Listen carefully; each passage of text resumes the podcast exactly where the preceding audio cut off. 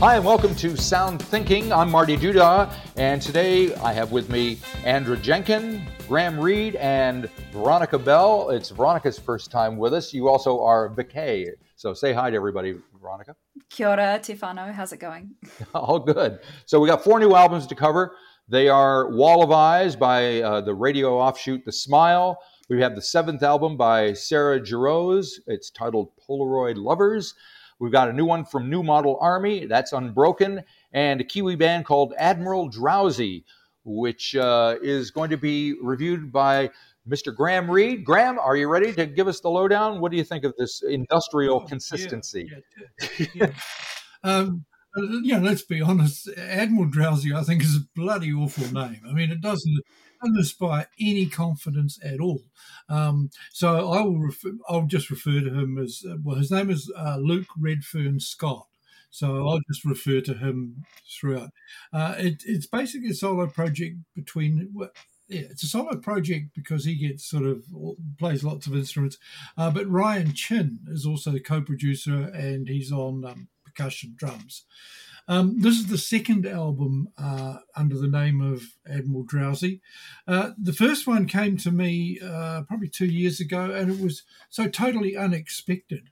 Um, and so I just want to preface my remarks about this with something that I often think about, and that's this that um, there are a lot of artists out there who are kind of in rock culture, but not of it.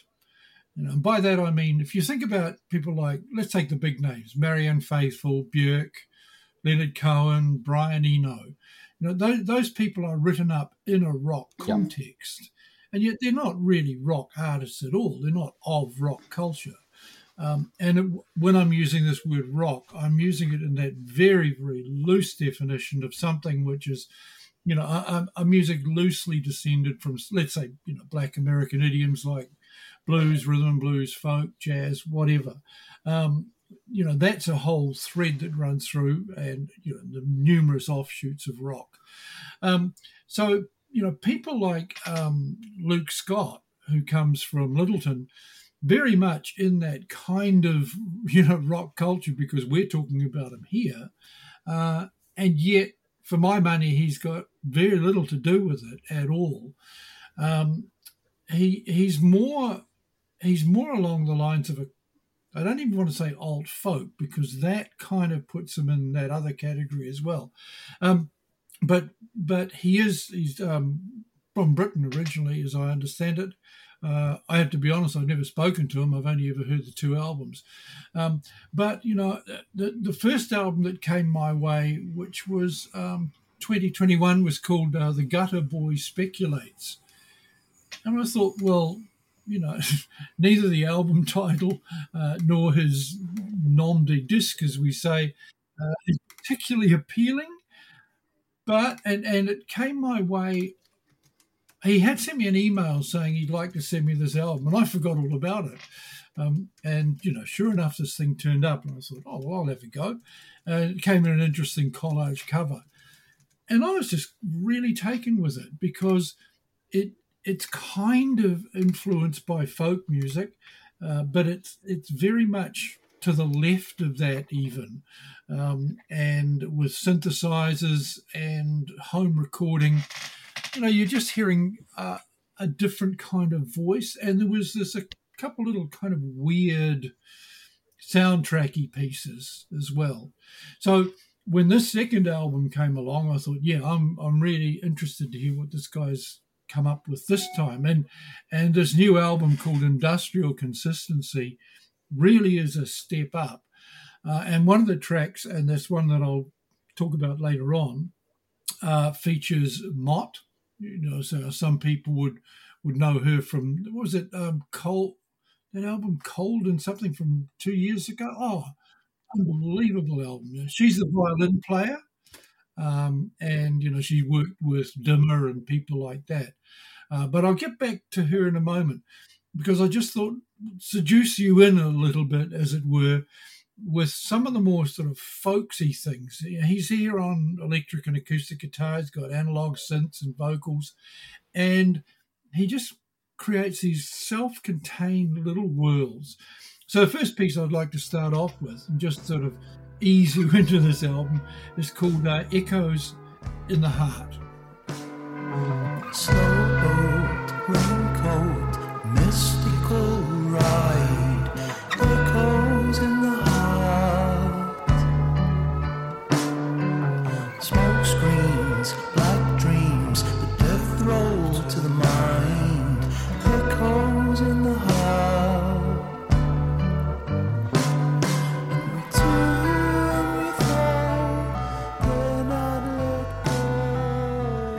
so that was Echoes in the Heart from the album uh, Industrial Consistency.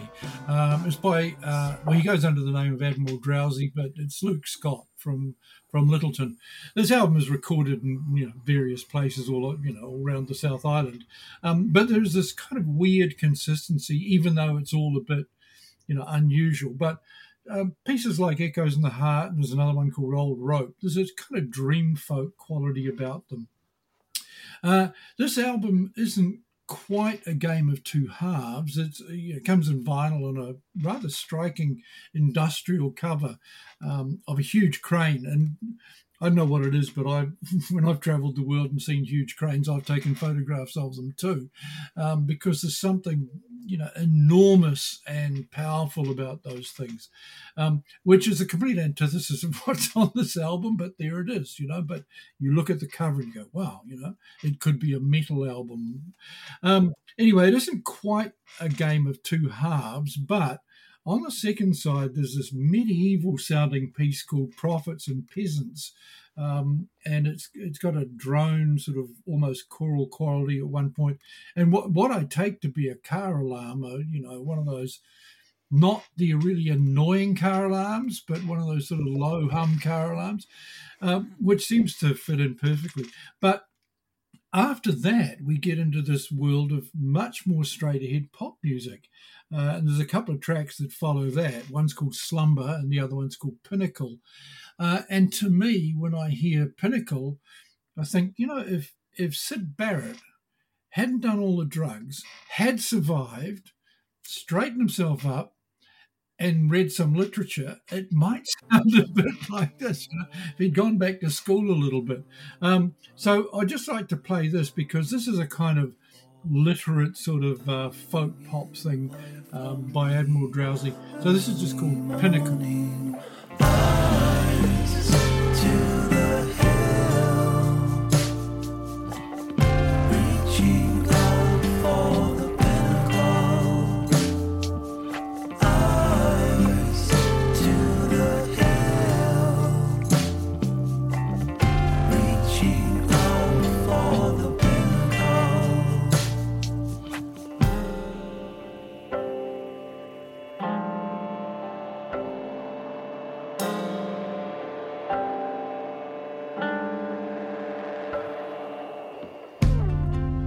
Okay, so that's you know that's another track from from this um, album Industrial Consistency by um, well I keep I keep saying his Admiral Drowsy, which I don't really like saying, but it's Luke Scott anyway from the South Island.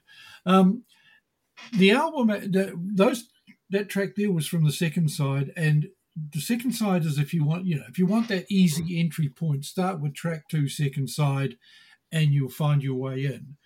But if you start with the first side, uh, there's a really gentle uh, opening track called River Hymn, which is just him on electric guitar. And again, it's that sort of folksy thing. But it's what happens after that.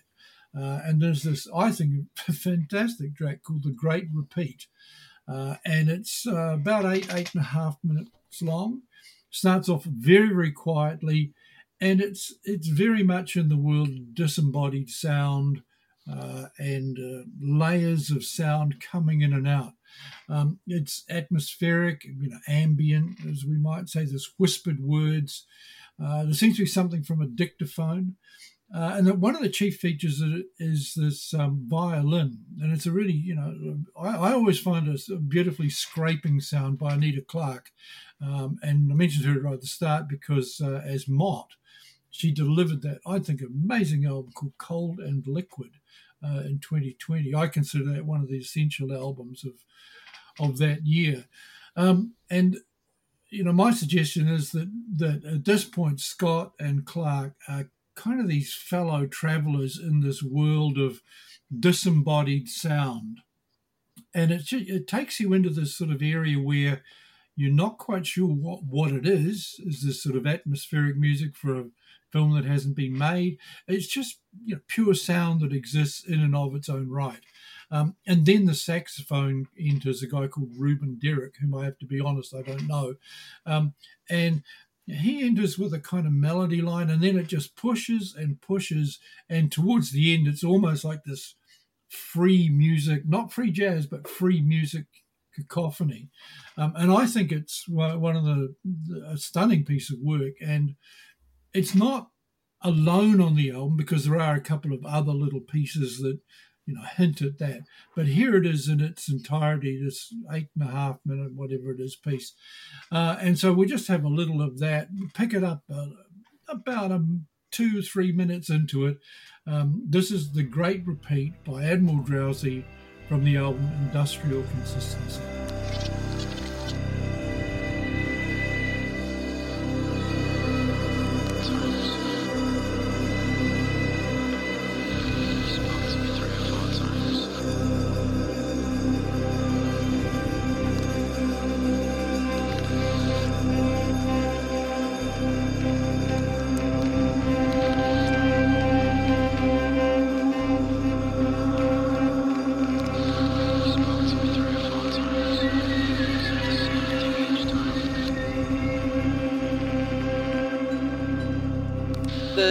Great repeat kind of stood out on its own. It was like a tape being rewound, repeat. Certainly samplings and horns of traffic.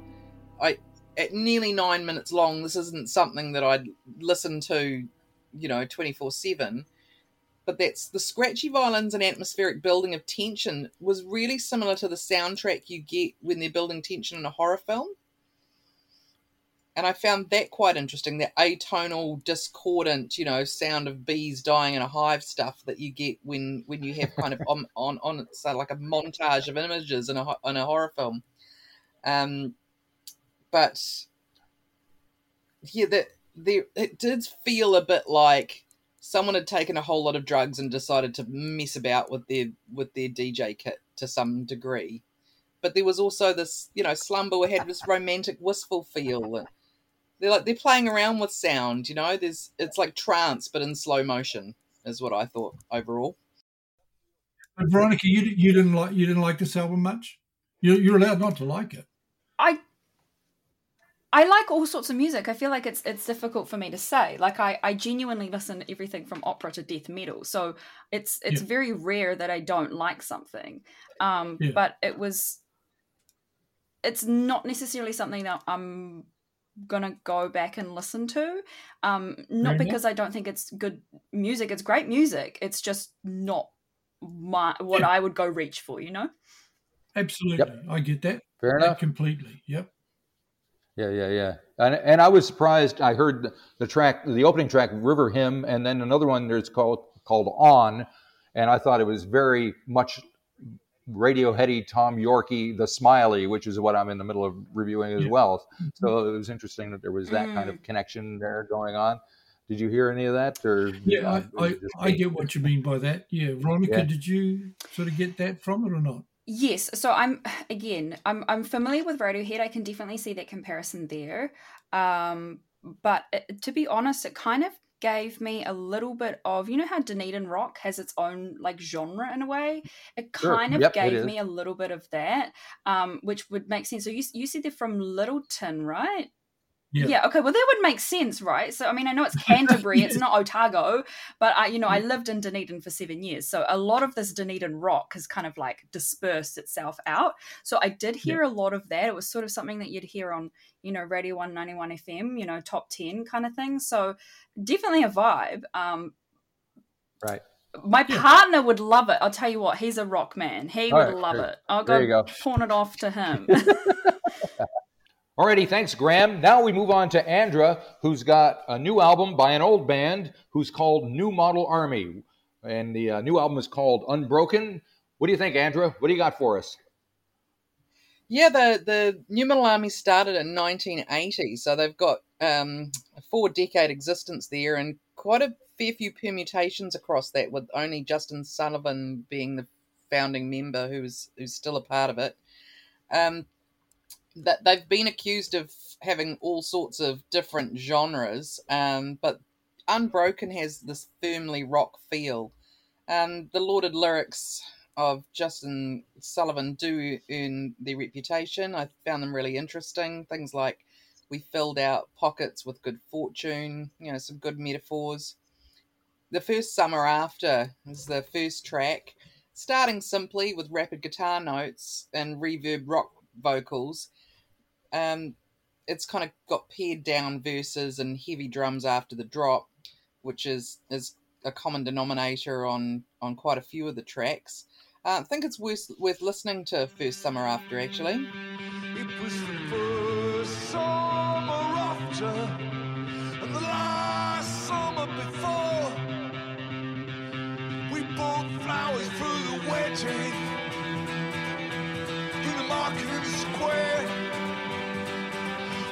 up dressed like pirates, just happy to be there among the ghosts of empire the legends of the wall. It was the first summer after,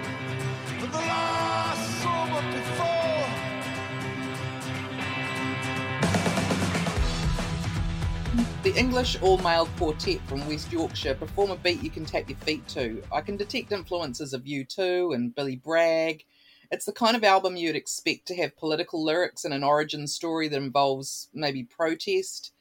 I have, a- you know, the first summer after I found that quite an all rounder of a rock song, but despite being over four minutes long, it had a really abrupt ending. Uh, I even checked my tech at one stage. I was quite surprised at that, but that wasn't the case with the rest you know they've accused of even being folk at some point but this is not that album you know? There's there's there's kind of a tribal feel to the drums throughout um, language for instance. It's kind of passionate and urgent.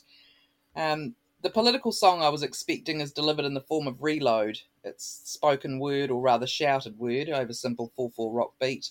It's got a bit of distorted guitar and heavier bass as you'd expect in rock uh, but it's got like folk lyrics so it's kind of folk lyrics partying with a rock backing. And the vocals go from growling to spoken, like a fast rasping tending towards manic, and back to the basic rock beat for the chorus. If I have to see another fucking Union Jack flying on the orders of the government, I'm gonna be sick. The favorite colours of the years of the slavers, taking everything and stashing it away in a pretty little Caribbean island.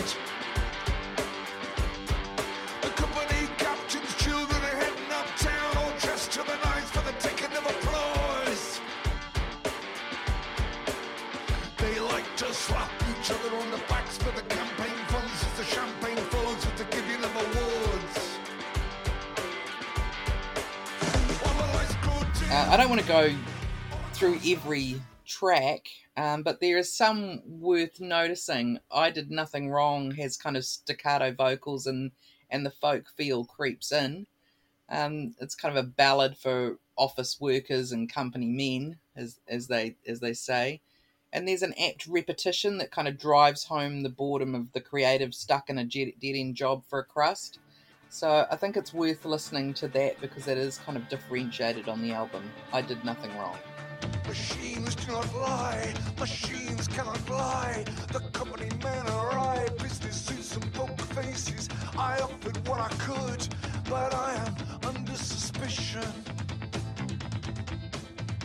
Be somebody knows what's going on, somebody isn't saying the strategies of money multiply with others paying, and everything decided higher up the chain. I stare at numbers and stare at the screen. And apparently that's about the UK post office scandal.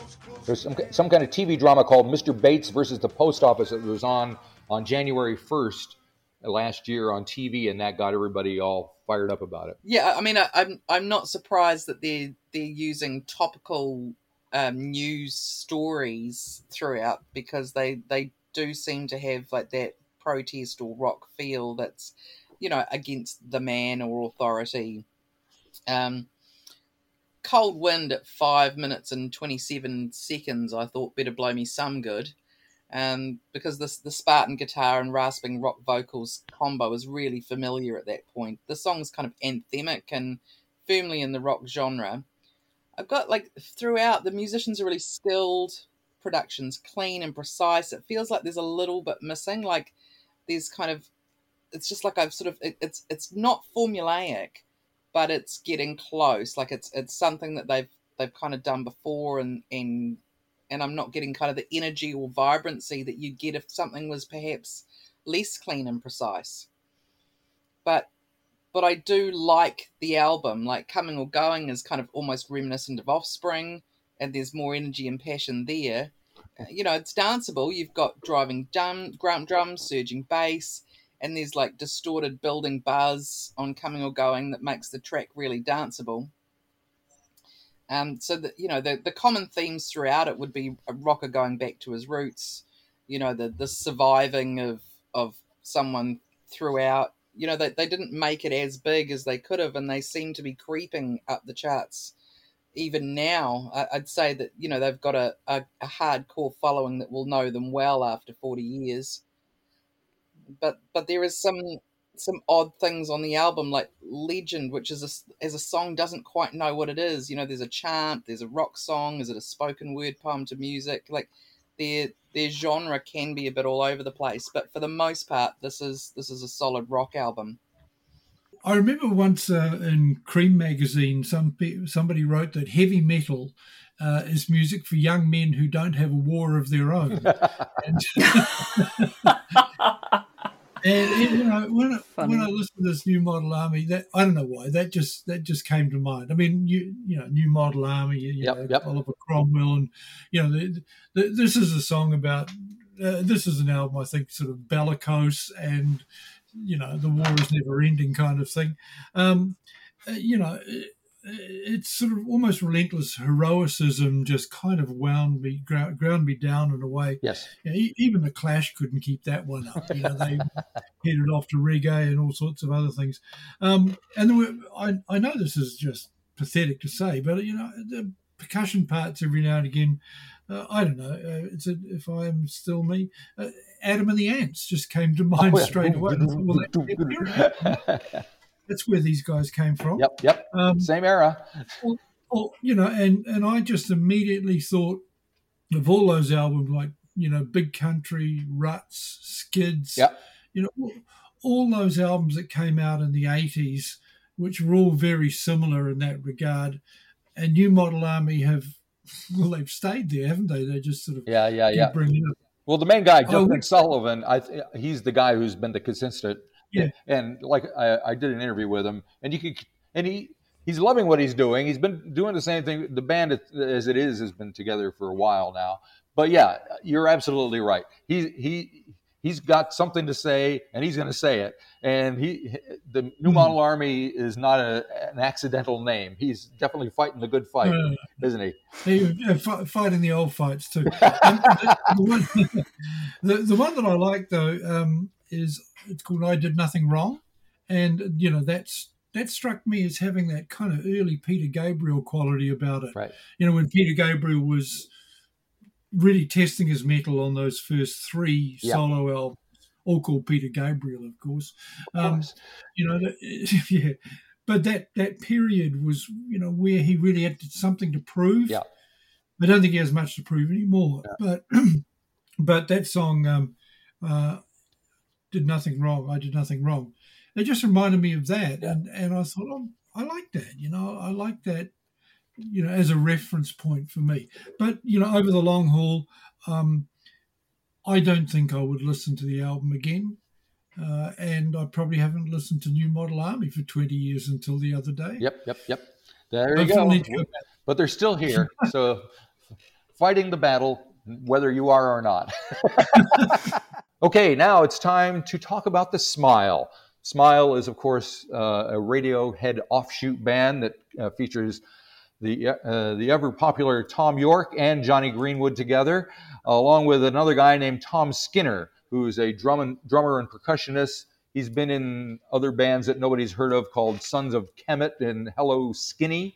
Yes, I, I can Google with the best of them, but but it's a big deal. So the whole deal with Radiohead fans is it's a cult unto themselves. Like, uh, and I'm not part of that cult, although I have a daughter who is. So uh, you know, everybody hangs on every word that uh, Thom and Jonny and the rest of them do, and everybody you know is dying for the next OK Computer or Pablo Honey or whatever it is that uh, is your favorite Radiohead album. But in the meantime, we have The Smile, which is uh, the album is called Wall of Eyes. It's the second album from The Smile. Quite a surprise because it came fairly quickly after their first one, which was called A Light for Attracting Attention, I think it was. Yeah, so apparently what happened was The Smile went on tour in 2022 and they have the habit of writing songs while they were on the road. So they had all these new songs that they were premiering and so they decided to make a record out of it. And uh, the the the Radiohead fans were hanging on to going to every show and noting that there was a new song, which apparently was written by Thom the day of. So I don't know how that works, but they're very fresh. So anyway, uh, we we have eight newish songs from The Smile because a lot of the fans have heard these songs in live recordings and releases that have come across. Um, and I got to say, uh, having knowing that it was made that way doesn't seem to come. Uh, it still sounds like a cohesive record. From beginning to end, it has a consistent sound style. They have a guy named Sam Petts-Davies, who's their producer and mixer, who I don't know anything about. So we'll just skip over that unless unless you guys know have heard of him. But um, uh, let's get let's get started with listening to a track just to get into the vibe here. We'll listen to the opening track. It is called indeed "Wall of Eyes," and there's a video. Very so you know that we're kind of a, uh, uh, Paul Thomas Anderson did the video, so a little pretentiousness there, you got to say, but that's what it's all about anyway. So let's check out Wall of Eyes, and then we'll come back and, and talk more about the smile.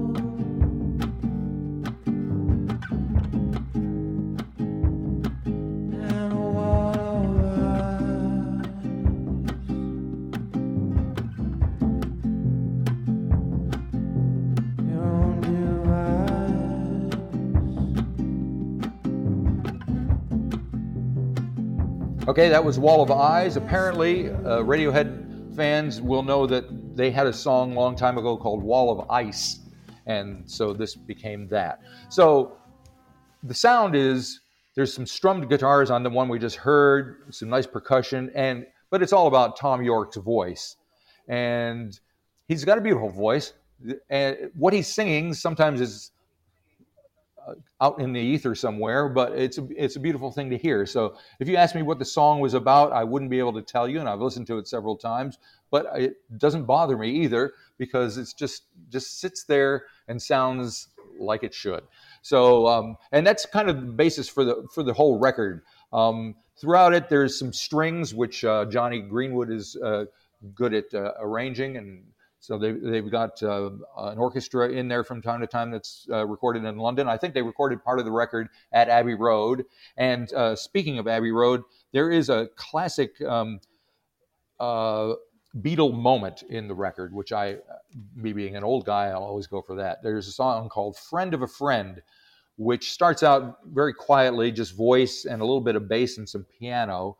Um, and apparently, the topic of the song is the pandemic and COVID and how people there was some in in Italy apparently the way the city is put together people were communicating on their balconies and talking back and forth between them. So that was the inspiration for the song but it builds up and it gets to a very a day in a life moment where there's the build up and the crescendo and the sudden boom. And i was like oh now i i can relate to that so i and i read the review in the guardian and they they they referred to it as a Beatley turn. They didn't actually want to go and say what that meant, but uh, listen to this and see if it reminds you of the Beatles.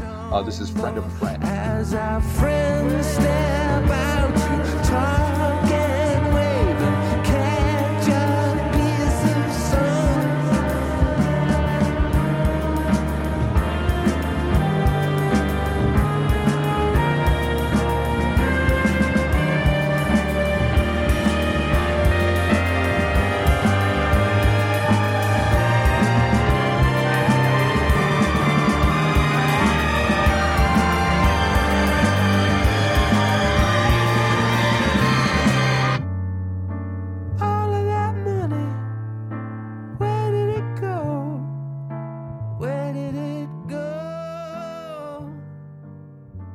That was Friend of a Friend. The new Smile album is finally out. Well, not finally, it's actually newer than or coming across sooner than anyone would expect.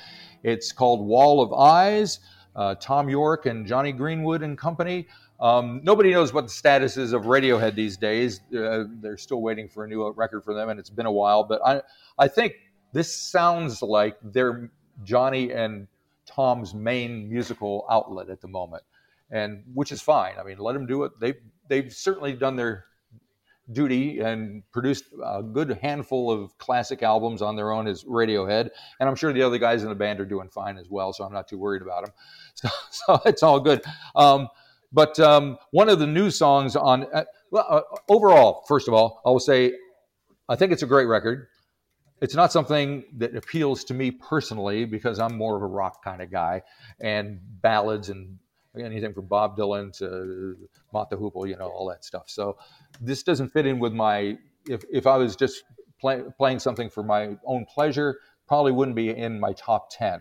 But having said that, it's uh, definitely a classy and a, a, a very good record. And uh, I think we'll leave with a tune called "Bending Hectic." Now, this also is an eight-minute song, like the your friend in uh, what was the name of the band? Uh, Drowsy, Mr. Drowsy, which which sounded not unlike this record as well. So this was this is a track that was indeed recorded uh, at Abbey Road. Thom Yorke does some of his best warbling on this thing. Uh, there's, but I like it because there's some good loud distorted guitars in there, and uh, it kind of explodes at about the six minute mark. So you got to they they make you wait, and that's the Radiohead thing working there. You know, you got to work for your pleasure with Radiohead and with, with Smile, and but it does pay off in the end. So I'll I'll wrap this up with a "Bending Hectic" from the Smile.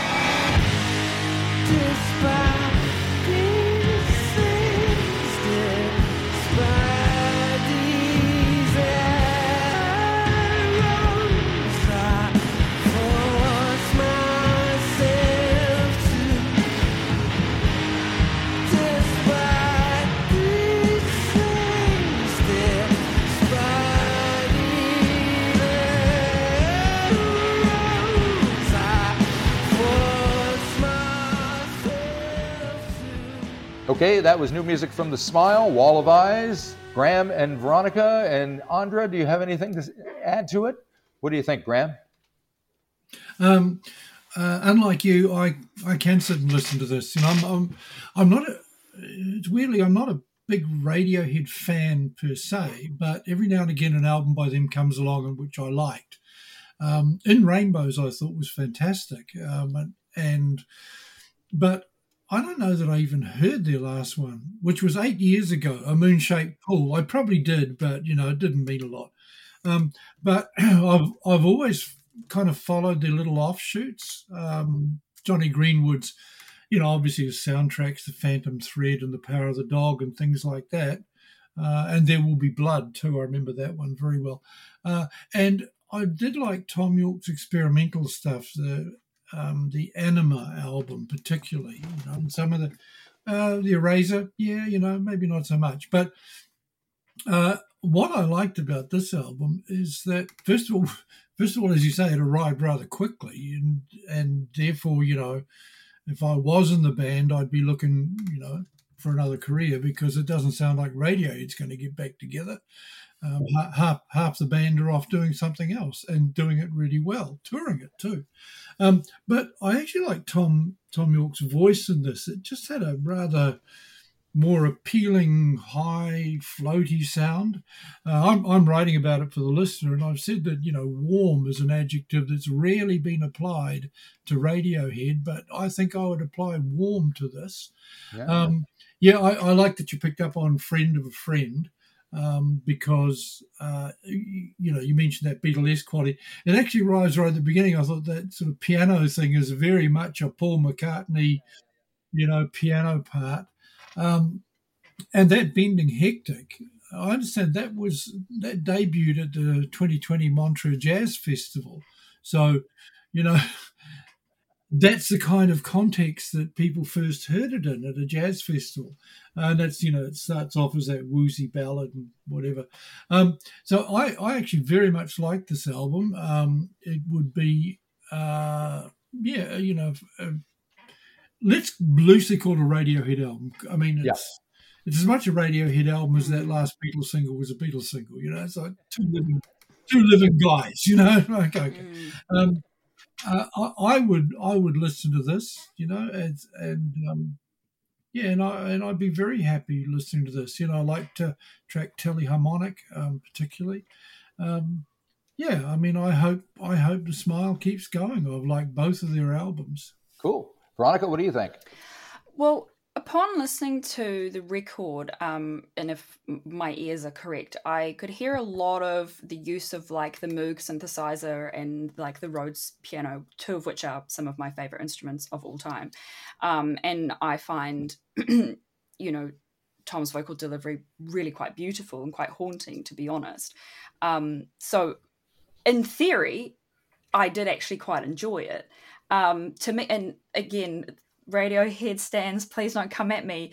To me, if if you play if you played me a Radiohead record and this side by side, I would pr- say it's the same. You know what Right. I mean? To me, it sounds very very similar. It's like that post punky, like progressive kind of vibe. Um, but it. I enjoyed it better than the last, last album, that's for sure. Um, I went and I bought it actually. Oh, again to show to show to Sam because this is this is his land. He's he's a rock boy, so Right. um, I will have to go back and listen to their full discography because I I you know I really Right. really did enjoy it. Yeah. Yeah, when I listened to the Smile, the walls have wall have eyes. I didn't realize that um, it was an incarnation of the guys from Radiohead. You know, Thom Yorke and Jonny Greenwood doing something different. I think that when you get that far in music and you've got enough money behind you, you can do really experimental things that that you don't have to necessarily worry about what your audience, how your audience is going to receive it. So uh, it's always worth seeing what people doing when they can do what they like. Um, I thought the walls have eyes. The first track was almost reminiscent of Neil Young's Harvest Moon. It was this kind of simple, echoing, almost country feel. Um, bit of guitar body percussion, but it was straightforward and simple with a few sound effects. You know, this distorted electronic sounds and atonal ends was reminiscent of Ad- Admiral Drowsy as well. I, I thought that you know that that might be something going on with the zeitgeist. Um, Teleharmonic had the experimental bending notes and a wooden block. You know, it's quite atmospheric, but one of my big asks with music is that you can dance to it, and and I wouldn't suggest this was the case uh, with the smile. um, but but I did find You might hurt um, yourself. yeah, yeah, or, or just freeze at some point. You know, it was almost like jazz gone electronica, like with a dab of psychedelia. There was kind of that that seventies German motorik, or it was like sort of hypnotic and dazing. Yeah, it's for those that are into it, they'll be really, really into it, and I think there'll be a certain certain portion of the audience that'll just go over their their, their heads. You know, um, I can't see it getting a lot of radio play. Very cool. All righty. And now we'll, we'll go over to Veronica because you're going to review what is a new album by Sarah Jarosz. That's it's correct. called Polaroid Lovers, Yes. and uh, it's one I'm excited about hearing about. So what do you, what do you got for us? So, um, it's the seventh studio album uh, from Sarah Jarosz, who already has four Grammys, so you know she knows what she's doing. Um, it was produced by Daniel Tashian. Um, and in one of the press releases, it says it's a creative state, uh, statement that sees Jarosz exploring a new sonic territory. Um, and it was very the album itself was quite collaborative which is is new to her so she she talks a lot about you know not wanting to get lost in these extremely talented songwriters that you would bring in for you know a collaborative writing session because from what i understand i don't think that she felt secure enough in her artistic integrity to do so um, but now she's included songwriters like um, Tashian, Jon Randall, Ruston Kelly, and Natalie Hemby. And so, in that regard, it's it's quite a new direction for her. Um, and I think a lot of that change was almost necessary. It came came about around the time of the pandemic. So she was originally born in Texas, grew up in New York for a majority of her life, and this is this is important context for the album. And then she moved back to Nashville. So I'm not from the states, but I can. I always wish that if I could live anywhere, it would be Texas or Nashville. Again, I like horses. I'm a country girl, so I love that. So I think you know when I hear country artists that have gone from you know, growing up in Texas or Nashville or, the sort of the southern states that then go through to pop, think people like um, I know Carrie Underwood, Kacey Musgraves, Taylor Swift. We just mentioned her.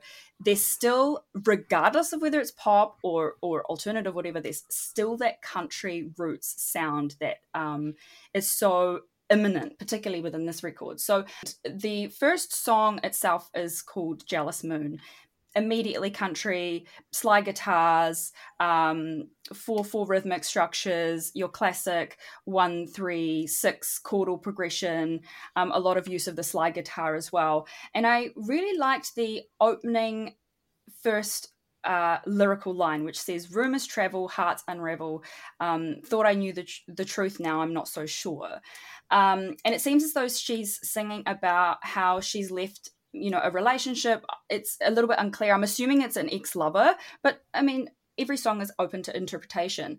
Um, and it seems like there is you know a level of resentment for leaving this particular relationship before the relationship's course was due. Um, she says you know here we are under a heartbreak heartbreak sky. I don't know why i flew away so soon.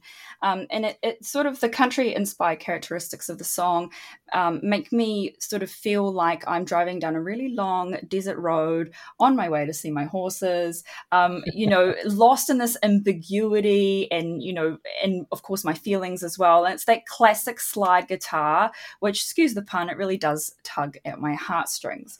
Um, and sarah actually said that the melody actually started as as a, a sort of a quiet melody on the ukulele.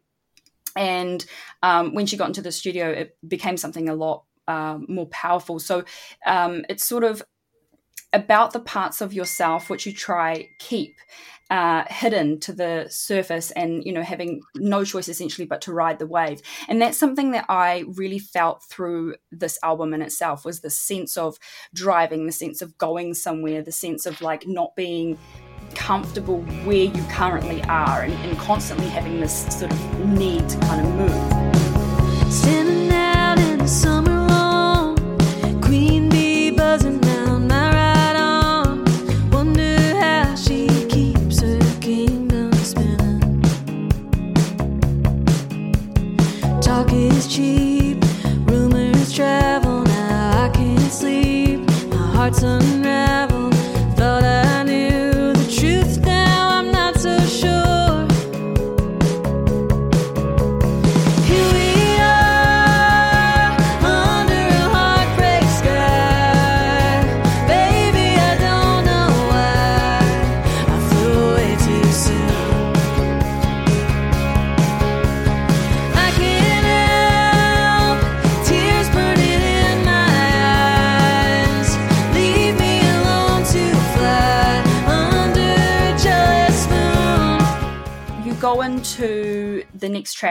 which is um, when the lights go out. And this is sort of where the album name polaroid lovers come from. Um, you and me fading into each other you know it, it's like this representation of how you know when you take a polaroid picture and it starts off as nothing and slowly it turns into this picture and then over time the picture itself kind of fades away. So it's it's there for a long time but still within the context of of the space-time continuum it's it is it is fleeting you know um and she has these beautiful harmonies and high harmonics that sort of echo through this uh, chamber of sound, which I had to listen to the track a couple of times. I couldn't tell whether the song was changing time signatures every uh, so between the verse and the chorus. But I think what she's done is she's actually just changed the accent of the the bass drum. So instead of coming in one, two, three, four, she then changes it to one, two, three, four, which kind of like gives this like um level of like discomfort and kind of listening to the song. Like you think you're kind of like in the song. You think oh yeah i know where this is going. Oh wait no i don't which again kind of sort of is that great metaphor for a rela- relationship. You kind of have this like idea of where you want the relationship to go but you never really know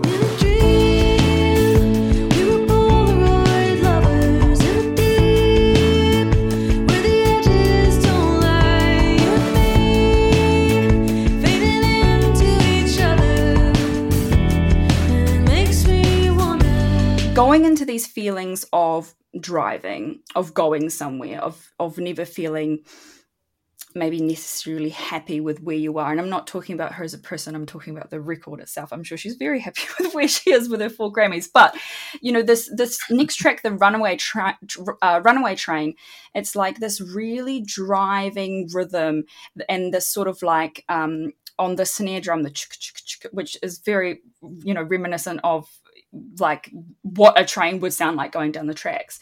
Um, and it's sort of like the way I, I kind of likened it to was, you know, the power of a train is really massive, obviously. And sort of once you're on it, you can't really just, excuse me, stop the train. You have to kind of think about where are we going to stop? Where where are the, the places where I can kind of catch some respite, catch some breath?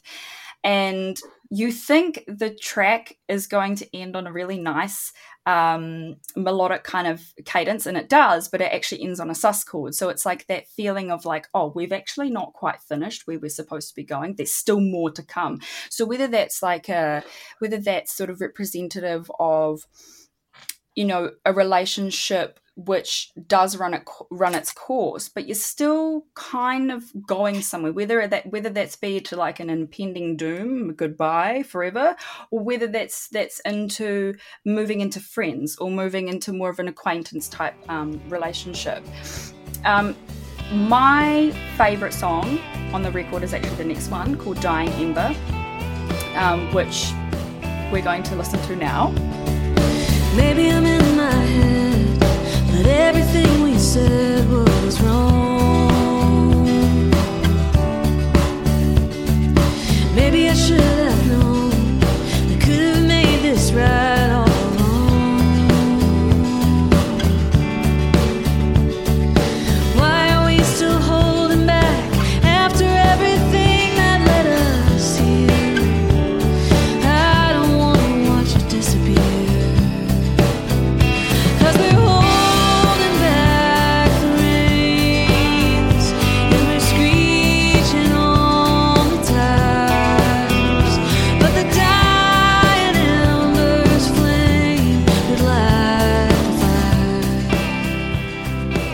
Dying Ember from uh, Sarah Jarosz's new album Polaroid Lovers. It it very much gave me like Miranda Lambert cross Carrie Underwood, almost the and I had to double check when Sarah was born. So she was born in 91. So she came after Taylor Swift. But this song is very like debut Taylor Swift cross speak now. I'm a stan. I don't know if you can tell. Uh, it's very like that mix mash. So it's very obvious to me who her uh, songwriting um, references are. I think when you hear the words dying ember, you immediately think like the dying of the dying heat of a former flame. Like it's still warm, the embers are burning, but it's really clear that the relationship is on its way out. And she says, Maybe I should have known. I could have made this right all along. So why are we still holding back? I don't want it to disappear. And it's a very croony delivery, a really beautiful, sweet, raw delivery that and the thing that I do like about the album itself is there's not a lot of auto tune which as we know in any sort of pop ish record, even country now, um, just within the, the sonics of of writing an album, you often put auto, uh, tune on something so that it fits within the the context of the other instruments, especially if they are if they are you know samples or, or, or heavily produced kind of instruments. But I kind of like that there's not really a lot of that. You're sort of you're able to hear her imperfections and her flaws in her vocal that are not that's not a negative thing either. I think it's it's really rare now that we have a record that kind of comes out um, that isn't ladled in a plethora of autotune and, and effects and that kind of stuff. It kind of just is. Um, and again it's got that like driving rhythmic structure to it. So this this idea of of of going somewhere but never really um, being happy with where you are again is solidified through this particular song. I sort of I, I sort of felt the album itself reminded me a little bit of a tunnel. Like from on one end of of, of the album you've got this meaty chunk at the very start and then it, it ends on quite a meaty chunk as well but then the middle of it is like this this sort of like dark um stripped back, kind of like you're a little bit unsure, a little bit maybe more emotionally driven than some of some of the other tracks. Of course, they're all emotional. She's a songwriter; it's her job to feel stuff, right? But you know, overall, the album very dreamy, very whimsical.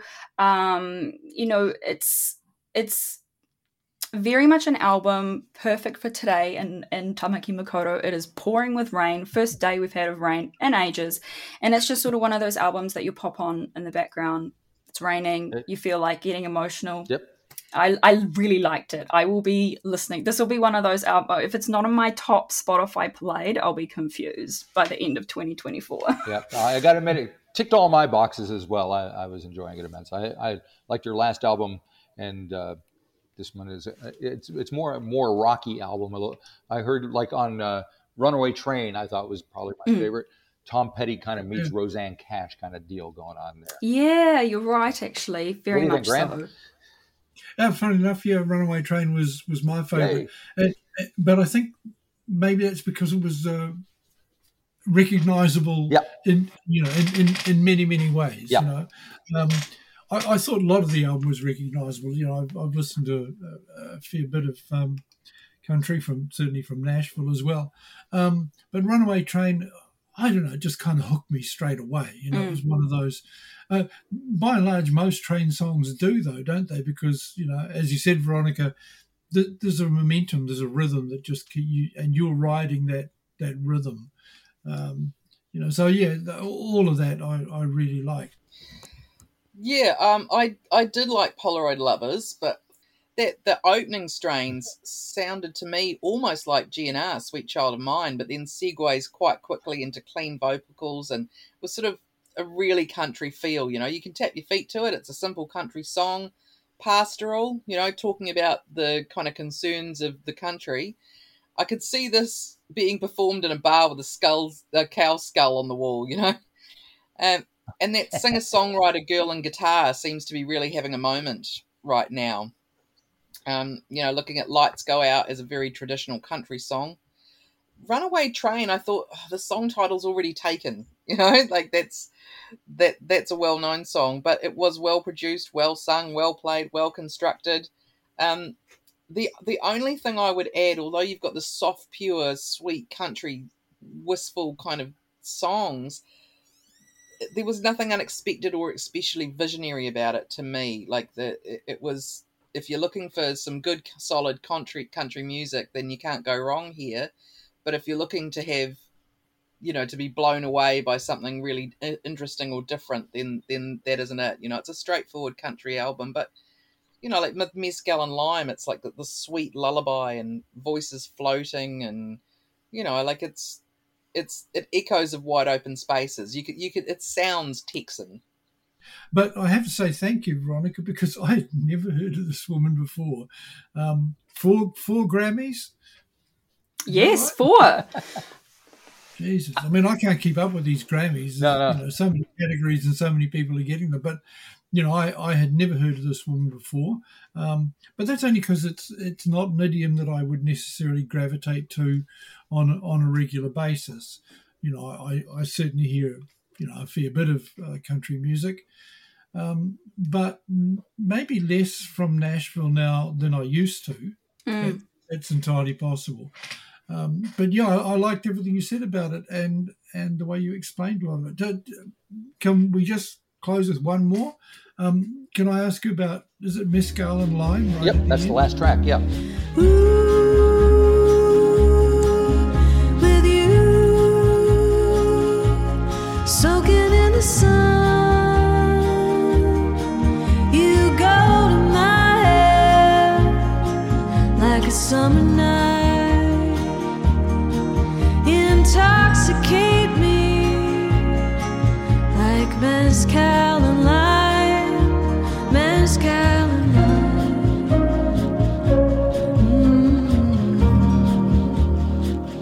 So I did a bit of digging on the song, and it's actually a song that was inspired by a life-changing trip to.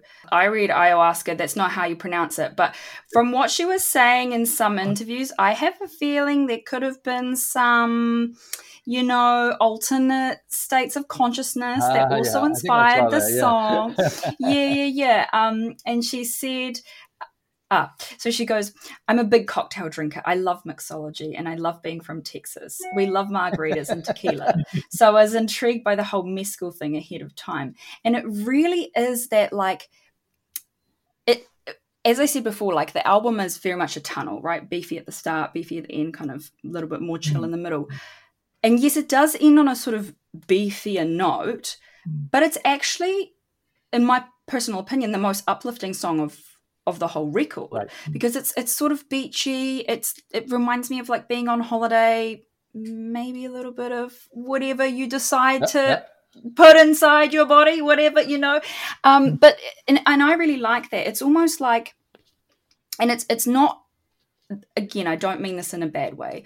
I really enjoy the lazier kind of delivery, like a yeah, I'm Mhm. here, I'm on holiday, I'm having a good time. It's sort of like the the afterglow, right, of going through this like traumatic experience of a relationship ending, and now it, it- in this particular song, it's it seemed like she had really found, you know, solace and to where she finally managed i guess she managed to get to her destination somewhere on the beach with a margarita. Sounds like a good destination to me. Um, so you know it was a really really nice end to the album. And because some of these songs did finish on those really crunchy sus chords like there was some seventh crush uh, seventh sus chords in there Right. which So quite what is a sus, unusual chord, sus chord? That's sustained. a sus a, a sustained chord Okay, so it's like yeah so you know it's it's typically two discordant notes played together with um a, a, a note on top of it that has a harmony with one or the other Right. but when you put them all together it kind of sounds a little bit Cool. mm, crunchy so you know finishing the album on a major chord kind of again leaves that feeling of "Ah, we finally arrived somewhere we're finally happy you know so i and I hate that word. I hate saying, "Oh, a happy end," because it sort of seems like such a menial word in, in, in a review. But it really is. It was really like a genuine breath of fresh air, and and the the lyrics themselves were quite like, yeah, quite dreamy, quite tongue in cheek, and I I just yeah I I re- I did I felt like it was a really cool end to the album Yep. Cool. really un- i didn't i wasn't expecting it to, to end so lighthearted i was expecting death doom and despair um that's sort of again what i'm drawn to musically um but it was a really nice kind of finish Yeah, yeah, I wrote cool and cruisy. Cool and cruisy. so that's i talk too much no, i like no, that You can't talk too much. No, no, no. That's that's good. Good old Sarah Jarosz. That, I'm, I'm always very happy with the idea of mescal and lime. I yeah, yeah. I that's think a that, good way you to can't go wrong there. things. Oh, oh. Do we want to say anything? Quick word about the Foo Fighters. Yeah, I want you to say something about the Foo Fighters because you've got Okay, well, I saw the Foo Fighters last fr- uh, Saturday, where at uh, Mount Smart Stadium. I, I, at thirty-five thousand people, I may have been the only one who wasn't completely overwhelmed by the the greatness of uh, Dave Grohl and company, but I thought they were kind of boring to be perfectly honest. Mm. Uh, I play every rock cliche in the book was on display there that night. The, I mean, it was ridiculous. And they played for almost three hours, which was also uncalled for. That's a long time. I'm, I mean, if you're Bob Dylan, if you're Paul McCartney, you can get away with it. But I'm sorry, I kind of counted on my fingers how many really great, and I use the term loosely, Foo Fighters tunes are, and I got to four. And that- you know, it's not like everything else is crap, but I don't want to listen to it for three hours. And but like I said, the guy sitting next to me or standing because he stood on his seat the whole three hours, whistling that horrible high pitched thing that goes through your head and jumping up and down. And he was not alone. So right. I don't understand it. I think it's more nostalgia than anything else. People have this. This is the great rock band right now, the biggest rock band in the world. They want to be in the same place they are. Oh, so that Veronica, tell me, she's got the thumbs I'm a hater. I'm so sorry. I'm such a hater. You know what? I love David Grohl, and also his daughter is a phenomenal musician. As well. I mean, you would be right if your dad is Dave Grohl. Okay. Amazing. No hate to him. I can't stand the Foo Yep. Fighters. I'm so sorry. I have tried for years to get into them. All of my friends are massive fans. There, it, there is something really. Oh, Foo Fighters stands are going to come with pitchforks at my door. It just seems really disingenuous to me it, it feels like as you've just said marty like they're trying to be you know rock stars instead of just being rock stars david grohl he has no problem he just is he just is who he is you know he's he emulates that like i'm a i'm a Yeah. badass kind of thing the rest of them I don't know, man. I, cool that they brought out Jack Black, though. I'm I'm gutted I did miss that. Um, again, for nostalgia's sake, but I'm sorry, I'm a hater. That was ridiculous, that Jack Black thing. I, and he's doing an ACDC song, of course, and he's doing somersaults on- on stage. I was like, oh my God. okay. Well, when it comes to Dave Grohl and the Foo Fighters, I'm going to be hugely biased here because they are one of my favourite bands. Um, I've been to see them a couple of times. One time, five days overdue, pregnant. Uh, I, my partner wasn't thrilled about me going, and uh, I, I had to agree not to go into the mosh pit, which was hard for me.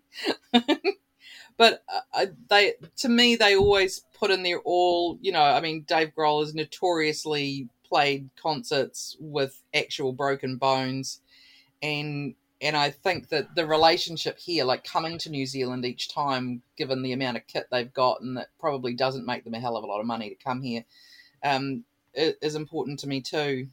My, my, both of my sisters went, and it would have they've they've seen every single concert, uh, and they they were raving about it. So I think the the true fans were gonna love it no matter what. In any case, um, I think it we even it measured on the Richter scale once when they played here. It was so loud. It was, and the concert I went to, they said it that the last time they'd played here was literally the loudest concert, the loudest audience they ever had, which is a source of pride for me even today. but um, yeah, I can't. I wasn't there, but I, I love the Foo Fighters and I love their commitment to a bit. You know, they they don't stop even when it's hiffing down with rain or when someone's bo- broken a bone or everything's gone sideways. And unfortunately, I didn't give birth at the concert because I feel like uh, maybe that kid would have got a present from Grohl. But I'll, I'll definitely go next time they play.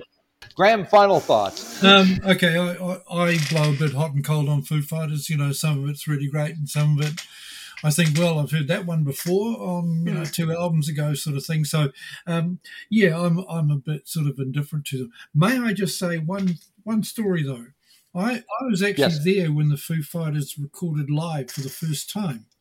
Yeah, it was. At, That's uh, really cool. yeah, it was a studio in London, and uh, I don't know why I went there, but um, I went there and I just stood in a corner, and the Foo Fighters were playing live for the first time on a Wow. you know, Right. broadcast on radio. And I had a chat with Dave Grohl afterwards, and you know, he he said, "Who are you?" That's so cool, I was Graham. What? standing there when they came into the booth, and it was a tiny, tiny studio. They came into the booth, and I remember Pat Smear's standing underneath the no smoking sign, and inhaling a cigarette and like two sucks. You're like, and I thought, man, you must get through the cigarettes. Anyway, um, Dave Grohl said, "Well, you're very lucky. This is the first time we've we've ever played live together." And of course, the debut album was basically Dave Grohl on his own. Yeah, Solo, yeah, it's a solo. Britain, and they were starting Yep. a tour, and they just got in the studio to do this one broadcast for you know, I don't know, BBC or something like that. Um, that's my anecdote. I love it. All righty. Yeah, I do remember seeing them opening for Sonic Youth at the the cement thing there, you know, the Logan Campbell. Oh, Logan Campbell Campbell. All right, okay. And that was like 96, I think it was. Mm, mm. So, but Yeah, Sonic yeah, Youth yeah. were better, Yeah. as they tend to be. But there you go. Yeah, Foo, Fighters, they're the. you- I, I don't know what else They to know say. where Anyway. you live, Marty. They know where you live. Yeah, you better better lock up those doors, Marty, because um, those All right, pitchforks are coming. right. They're coming for me too, so don't worry. That's all right. We'll be fine. We'll be back next week with another edition of Sound Thinking. Thank you all, and rock on.